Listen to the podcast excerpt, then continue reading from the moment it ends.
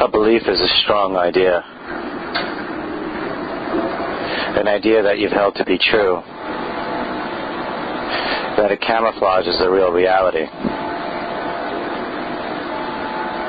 And this belief is like a program because it's going to pull the circumstances and events that are commensurate with that belief program. So you want to begin to take a look of the thoughts filtering within your conscious mind. And you want to start making a connection between what you are thinking and what you are seeing.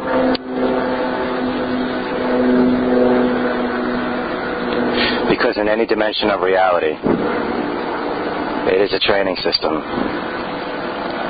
A system where we're learning that our thoughts, our most intense beliefs, are creating a virtual experience that we call reality. Wherever you find yourself right now, what is around you right now is what you intensely believe it to be.